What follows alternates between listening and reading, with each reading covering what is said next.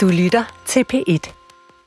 Jeg øh, går i 1. G og er efter skoletid ude og hygge mig med en veninder inde i, på strået inde i Aarhus, da min halvsøster øh, på min fars side, hun ringer til mig. Jeg er selvfølgelig glad for, at hun ringer og tager telefonen, og hun siger så, at øh, jeg har lige haft besøg af politiet. Og så tænkte jeg hvad? Hvad der sket? Jamen, det var på grund af vores far, siger hun så. De, øh, han er blevet anklaget for at have begået seksuelle overgreb på, portrætpiger. tre piger.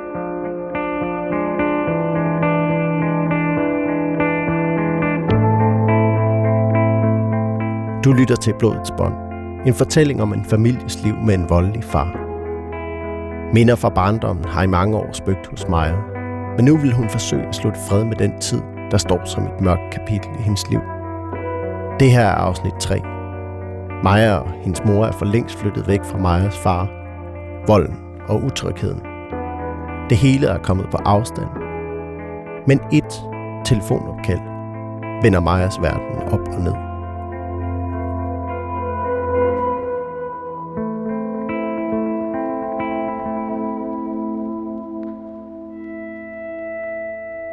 Og jeg kan huske, at jeg sådan helt, det, det, altså, det er som om, at det hele det bare går i stå for mig. Jeg tror, jeg reagerer med at sige, det er løgn, siger jeg så. Det passer ikke. Hvor hun siger, nej, det er rigtigt nok. Og de, de kommer også til at kontakte dig, siger hun så. Og, øhm, og jeg tror egentlig ikke, telefonsamtalen var meget længere på det tidspunkt, fordi jeg går sådan lidt i panik. Jeg går jo med veninder inde i Aarhus. Og jeg skynder mig egentlig bare at gå ned og tage toget hjem til byen og hjem, altså hjem til mig selv. Og det første, jeg gør, da jeg kommer hjem, det er, altså jeg var helt, altså jeg begynder at græde, og jeg var dybt ulykkelig, og helt, helt rundt forvirret over at fået den her information. Og jeg kunne ikke rigtig forstå, altså jeg havde sådan et, det kan ikke være rigtigt, tænkte jeg. Og øhm, jeg husker, jeg ringede til, til min halvsøster, som var en af de piger, han skulle have forgrebet sig på, som noget af det første, hvor jeg bare ligesom brug for at høre det fra hende af. Og jeg ringer og siger, er det rigtigt, at min far han har forgrebet sig på dig.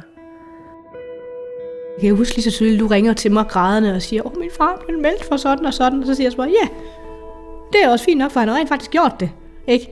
Og, og, og, der, altså, og, og der ved jeg ikke, om det er første gang, det faktisk går op for dig, at han rent faktisk har gjort det. Ikke også? Altså, og, og, og det havde jeg det faktisk fint med. Altså, At det er foregået lige for øjnene af mig, og jeg ingenting har vidst. Altså, det var bare ligesom om, at tæppet, det var, det blev reddet væk under mig. altså, jeg vil sige, det er jo heller ikke foregået for øjnene af dig. Fordi det er jo ikke foregået for øjnene af nogen. Nej. Vel, altså. Men, men den der med, at det er foregået i vores hjem, ikke? Og, og jeg har boet sammen med jer, og jeg har ingenting mm. vidst, eller har på fornemmelsen, eller noget som helst. Ja. Det, altså det var virkelig som om, at nu havde, ligesom dig, det der med, nu havde man ligesom lagt låg på, nu, nu vil vi videre, jeg var heller ikke i det her længere med ham, og så videre. Og så kommer alt det her. Og det kom, altså det var virkelig et kæmpe chok. Ja. Øhm, altså mig, der har gået rundt og, og troet, at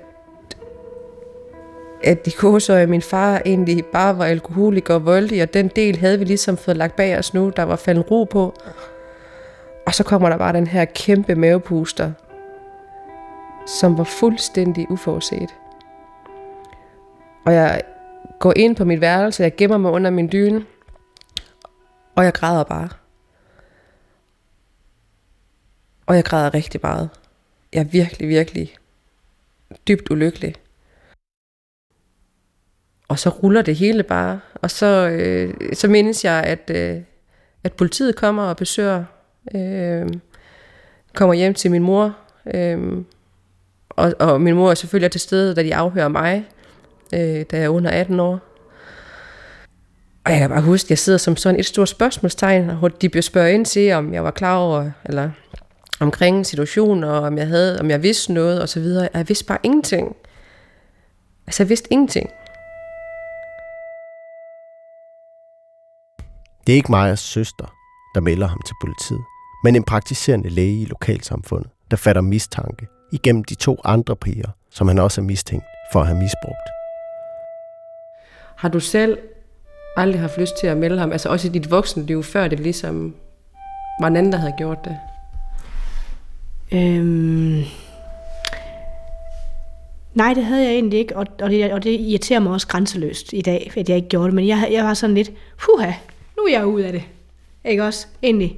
Skal jeg, det skal jeg ikke tage mig længere. Huh, nu er det ikke mig, det går ud over. Jeg har så tit haft lyst til at kontakte hans nye kone og sige, prøv at høre her. Så jeg har virkelig, virkelig haft dårlig samvittighed over, at jeg ikke har gjort det. Øhm, men det har ikke faldt mig ind som sådan, selvom jeg ham. Fordi jeg har bare tænkt, jeg er ude af det. Super. Fedt. Ikke? Altså, jeg havde fået det godt. Eller, det havde jeg jo ikke, men, men jeg, jeg, havde, jeg var ikke i det længere. Jeg behøvede ikke at... at, at jeg var videre. Så, så jeg havde egentlig ikke selv øh, tænkt mig at melde ham. Øh, om jeg har gjort det senere, det ved jeg ikke. Men på det tidspunkt, der, da, da det blev meldt, der har, jeg, der har jeg ikke selv haft nogen intention om at gøre det. Hvordan havde du så med, at det blev meldt, og det helt ligesom skulle til at... Altså, at du skulle ind og vidne og...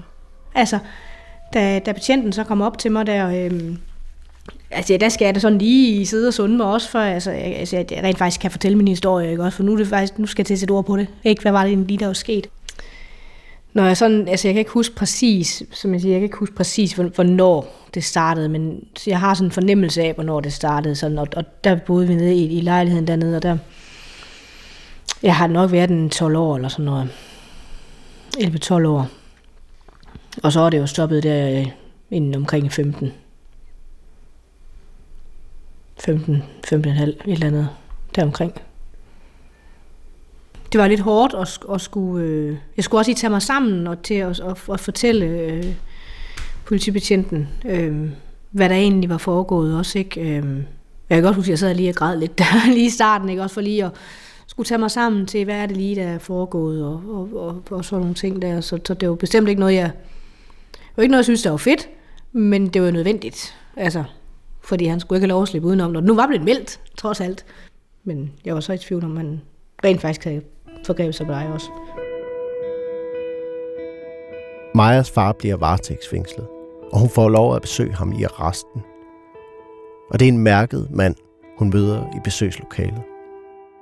Jeg må ikke være alene med ham. Øhm, så der sidder en politibetjent øh, inde i lokalet sammen med os.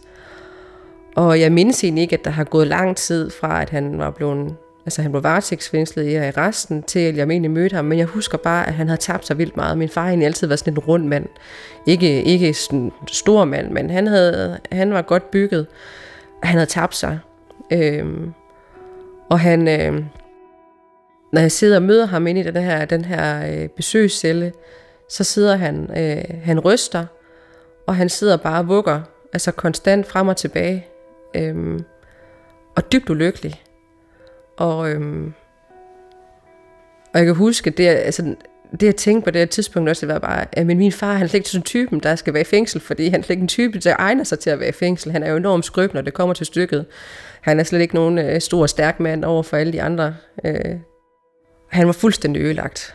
Og øh, han har fået at vide, at han måtte ikke tale om sagen, øh, og det er også derfor, betjenten sidder derinde, men, men han forsøger hele tiden på at vil sige noget. Og betjenten vil ved med at stoppe ham, fordi det må han ikke.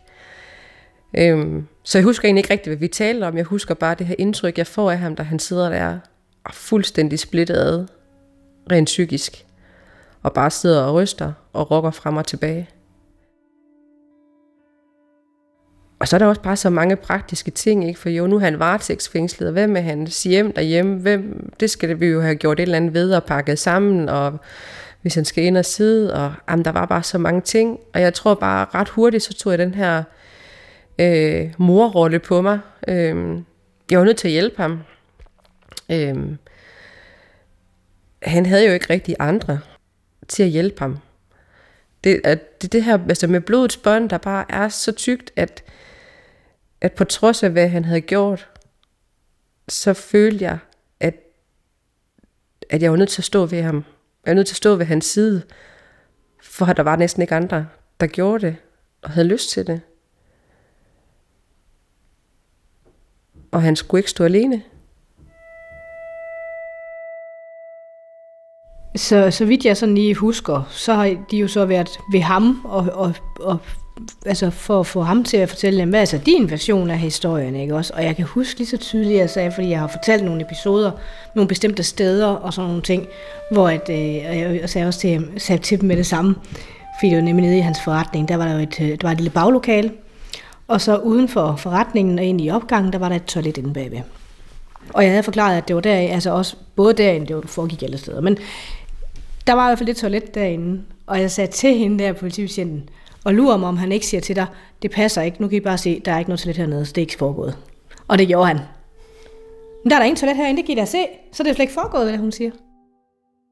Altså, og jeg var med. Der var øh, hende, øh, betjenten der, og så var hun en mandlig betjent med også, hvor vi var faktisk nede og se øh, nede i forretningen igen, fordi jeg fortalte, der var jo også, der var og lige ovenpå, der var nogle værelser, og der var også et toilet, hvor han også havde haft taget mig med op på. Og jeg havde fortalt dem, hvad farver det toilet det havde og sådan noget. Og det toilet, det havde de faktisk stadigvæk i samme farver. Ikke? Altså, så det var egentlig sådan lidt en, en, en under, de gik op, banket på.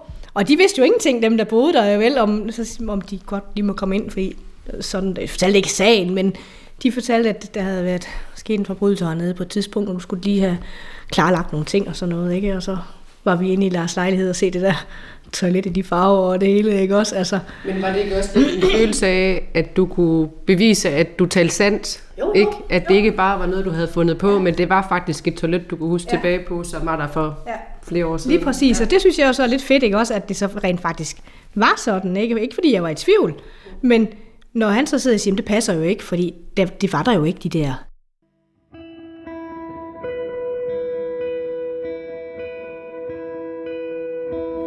Altså den, der, der var den morgen, hvor at, at øh, altså der, der, hele den her retssag og alt det her, det begyndte at rulle, og det ligesom kom ud øh, til medierne, at, øh, at den her forbrydelse var fundet sted, og ham er, øh, øh, han var blevet, altså min far var blevet fængslet. Så øh, der husker jeg morgen, jeg skulle øh, ned til toget, og med toget ind til gymnasiet, og da jeg kommer ned på perronen, øh, der er spisesedlen, øh, og der hænger min far. Altså, det var bare et billede af min fars ansigt. Og jeg kan bare huske, at, øh, at det var lige før jeg begyndte at græde, og, og det eneste jeg tænkte på, det var bare, at jeg, var, jeg skulle flygte. Altså det, det kunne jeg bare ikke rumme. At min far, som alle ved, hvem er i den her by, nu var på spisesiden, og der var blevet sat navn på, ansigt på, alle vidste, hvad min far havde gjort. Øhm, jeg havde enormt svært ved at, at være i byen, øh, min hjemby, efterfølgende. Jeg følte, der stod øh, altså navn på, hvem datter jeg var. Det stod på min ryg. Alle kunne se det. Altså, når jeg gik ned i byen på det tidspunkt her, hvor, hvor alle vidste, hvad der foregik, jamen så havde jeg hættetrøje på, og jeg havde kasket på. Øhm, og det var virkelig også kun øh, hvis det var nødvendigt, at jeg gik ned i byen. Ellers så var jeg bare derhjemme og gemte mig. Majas mor bliver også afhørt og indkaldt som vidne i retten. I det øjeblik, hvor jeg sad inde i retten, der tænkte jeg, at jeg er nødt til at, og jeg er nødt til at fortælle det, som jeg kan huske det, for at, at og, og han kunne blive straffet for det, han havde gjort i forhold til hende. Så jeg synes faktisk, at det var, det var okay at sidde inde i retten og fortælle om det. Det var ikke, det var ikke behagelige spørgsmål, jeg skulle sidde og svare på, men selvfølgelig, at jeg gjorde det, fordi jeg skulle, øh, han skulle have sin straf i forhold til det, han har udsat hende for. Han var ikke inde i retten, jeg fik ham ført ud, så han sad ude bagved, mens jeg afgav forklaring. Så det var kun hans advokat derinde. Jeg kunne, ikke, jeg kunne ikke sige noget, hvis han skulle sidde over for mig og kigge på mig. Jamen, så kom den her domsafsigelse ind i øh, Vesterlandsret. Majas far bliver i juni 2004 idømt syv års fængsel i en nævningesag for en lang række seksuelle overgreb på tre piger på 9, 10 og 12 år, fordelt på to perioder mellem 1989 og 2000. Jeg kan huske, hver gang jeg gik op langs den her mur ind til, til Hersted Vester fængslet, øhm, jeg havde sådan en, det var virkelig sådan en ude af kroppen fornemmelse. Det var så surrealistisk, at jeg skulle ind og besøge min far, der sad inde på Hersted Vester. Husk den her kæmpe store mur, man går langs for at komme ned til indgangen.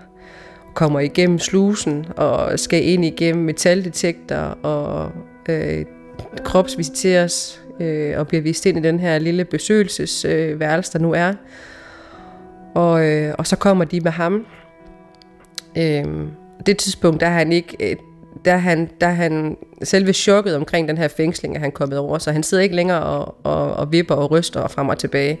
Der er han mere sig selv igen. Øhm, er stadig meget skrøbelig og, øhm, og fortæller om livet omkring og det har været i fængsel, og hvordan han forsøger på at få en hverdag i fængslet. Øhm, han fortæller, at hvis der er nogen af de indsatte, der andre indsatte, der spørger ham, øh, hvad han sidder indenfor, så vil han ikke sige det, men det han gør, det er, at han tænder en lighter, øh, for at referere til, at han, øh, han har påsat noget ild. Øh, han fortæller om øh, andre øh, indsatte, som man også kender fra nyhederne af. Og igen, jeg kan bare huske, at jeg sidder og tænker, at det her, det er bare, det er simpelthen så surrealistisk, at min far, altså min far sidder inde sammen med alle de andre, og man hører om i nyhederne, der har begået forfærdelig kriminalitet. Og det har min far også. Altså, det, det, det havde jeg så svært ved at forholde mig til. Men jeg besøger ham derovre, og jeg tror, jeg besøger ham cirka en gang om måneden, eller hver anden måned. Og samtidig med, at jeg, jeg besøger ham, øh, så lever jeg jo stadigvæk et, et, et ungdomsliv. Altså jeg går på gymnasiet og er til fester. Og jeg kan huske specielt, når jeg er til fester i, i den her by, hvor øh, at, øh, jeg er opvokset i, og møder dem, der kender min far. Der kan jeg huske, at jeg nogle gange blev stillet spørgsmålet med, hvorfor har du stadig kontakt til ham? Øh, og det, det havde jeg svært ved at svare på, fordi at, øh, jeg kunne da godt se det fra deres synsvinkel af, at han, at han var bare det her modbydelige monster, der havde øh, begået en af de mest øh, øh, voldsomme kriminaliteter, man kan begå i Danmark, altså overgreb mod børn. Men samtidig med det, så var han jo også bare min far, øh, som jeg på sin vis stadigvæk holdt af, på trods af, hvad han havde gjort på trods af, hvad han har udsat de her børn for, også på trods af, hvad han har udsat mig for som barn. Øhm, så jeg kunne ikke svare på det, men jeg følte, men jeg, jeg, jeg følte et ubehag ved at få stillet spørgsmålet.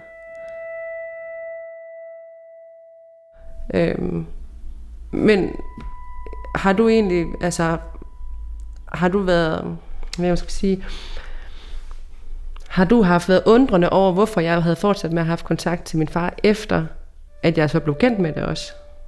Hvad han har gjort? Jamen altså, det, det har jeg jo, og, og, men jeg har også sådan et eller andet sted, sådan, fordi vi snakker også tit om det herhjemme, ikke? Jeg siger, vi kan simpelthen ikke forstå det, så nej, men vi ville selv have gjort det, hvis det var vores egen far. Ikke? Den er jo sådan lidt det der, ikke også? Altså, Øhm, ja, og jeg vil så sige, lige kan jeg ikke forstå det, fordi han, altså, men ellers var han jo ikke været en, en sød og rar fyr over for dig. Vel? Så, så derfor, på det punkt kan jeg heller ikke forstå, hvorfor du ikke har slået hånden af ham før. Også af den, ikke kun af den grund, men også af, hvordan han ellers har behandlet dig selv. Også, ikke?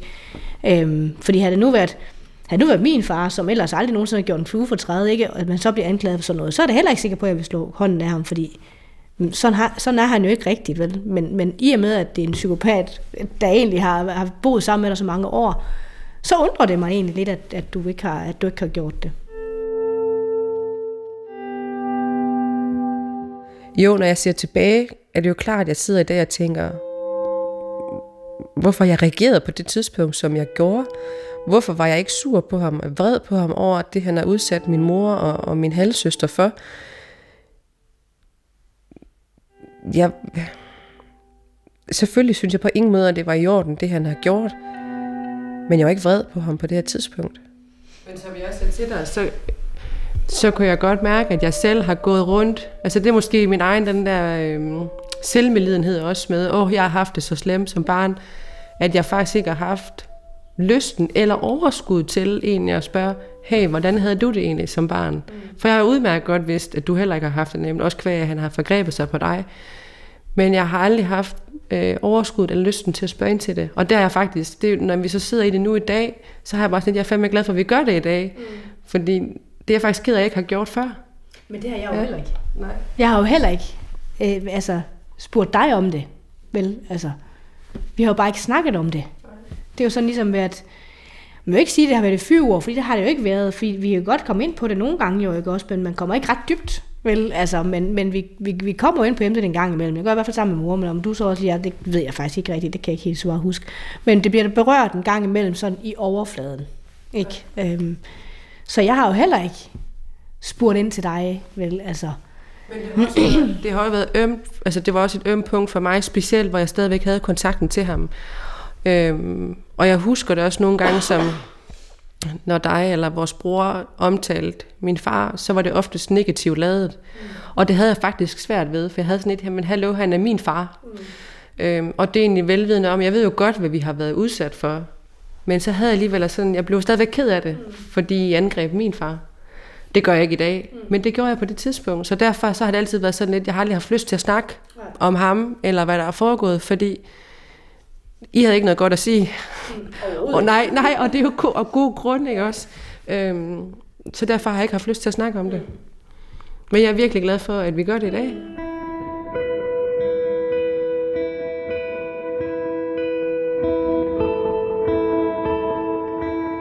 Et eller andet sted tror jeg også, at det meget af det er jo kommet med tiden for mit vedkommende i forhold til altså mit ændrede syn på min far. Jeg får to børn, og da jeg får dem, der kan jeg godt mærke, at der er noget, der, der ændrer sig i min krop i forhold til min relation til min far. For det første, så har jeg jo en fuld opmærksomhed på mine børn, øhm, som, som klart vis kræver, at man, man, man er der for dem. Men min far blev ved med at kræve, at jeg skulle også være der for ham. Og han fyldte stadigvæk enormt meget. Og lige så langsomt, så kunne jeg bare begynde at mærke den her vrede i min krop over alt, hvad der var sket, over alt det, han har gjort, alt det, han har udsat mig og min mor og min halvsøster for. Ja, bare generelt hele familien. Øhm, det kunne jeg, det kunne jeg ikke rumme. Jeg tror, altså det der var dråben for mit vedkommende, hvor jeg tænkte, at nu skulle det her forhold, det skulle kappes, det var faktisk tanken om, at mine egen to børn skulle det igennem, som jeg har været som barn. Tanken om, at mine to børn skulle se mig for tæsk, skulle have en alkoholiseret far, det, det kunne jeg slet ikke, jeg kunne slet ikke rumme, når jeg sammenlignede mig selv med mine egne børn. Og jeg blev enormt sur over det, han har budt mig i mit liv. Og der, øh, der ender jeg til sidst med at, øh, at sige til min far, at øh, nu ønsker jeg ikke længere at have kontakt til ham. At nu skal det, nu skal det stoppe. Jeg vil ikke mere.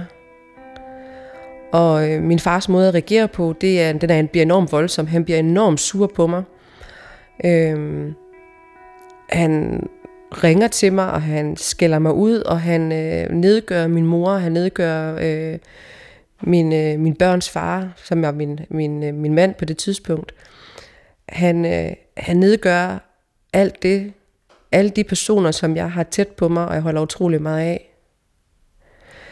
Øhm, han skriver lange mails til mig øh, generelt indholdet i de her mails, det er, at øh, min mor er...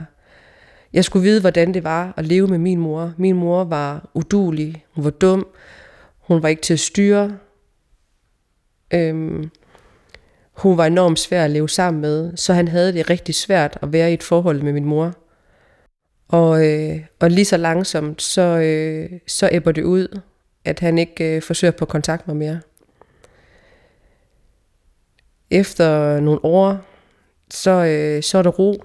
Og, og hvis jeg i ny og næ får en besked fra ham, så er det, øh, så er det øh, søde beskeder, som i, jeg savner dig, eller jeg håber, du har det godt. Nu er det ved at være tid. Tid til, at Maja føler sig klar til at besøge sin far igen og konfrontere ham med den historie, hun nu sammen med sin søster og mor har samlet.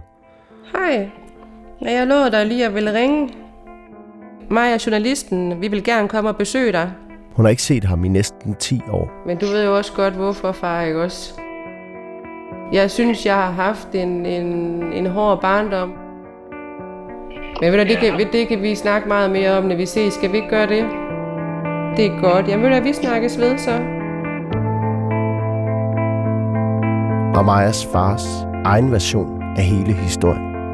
Den kan du høre i næste og sidste afsnit af Blodets Bånd. Det er den skuffelse, jeg har givet til hele min familie. Og mor, jeg tror ikke, jeg har tit tænkt, mens jeg sad i fængsel også. Gud, hvor må de børn skamme sig have en far, der sidder inde som pædofil. Fuck! Hvor må det gøre ondt? Programmet er tilrettelagt af mig. Jeg hedder Mikkel Rønnow. Rune Spark Gertsen er redaktør.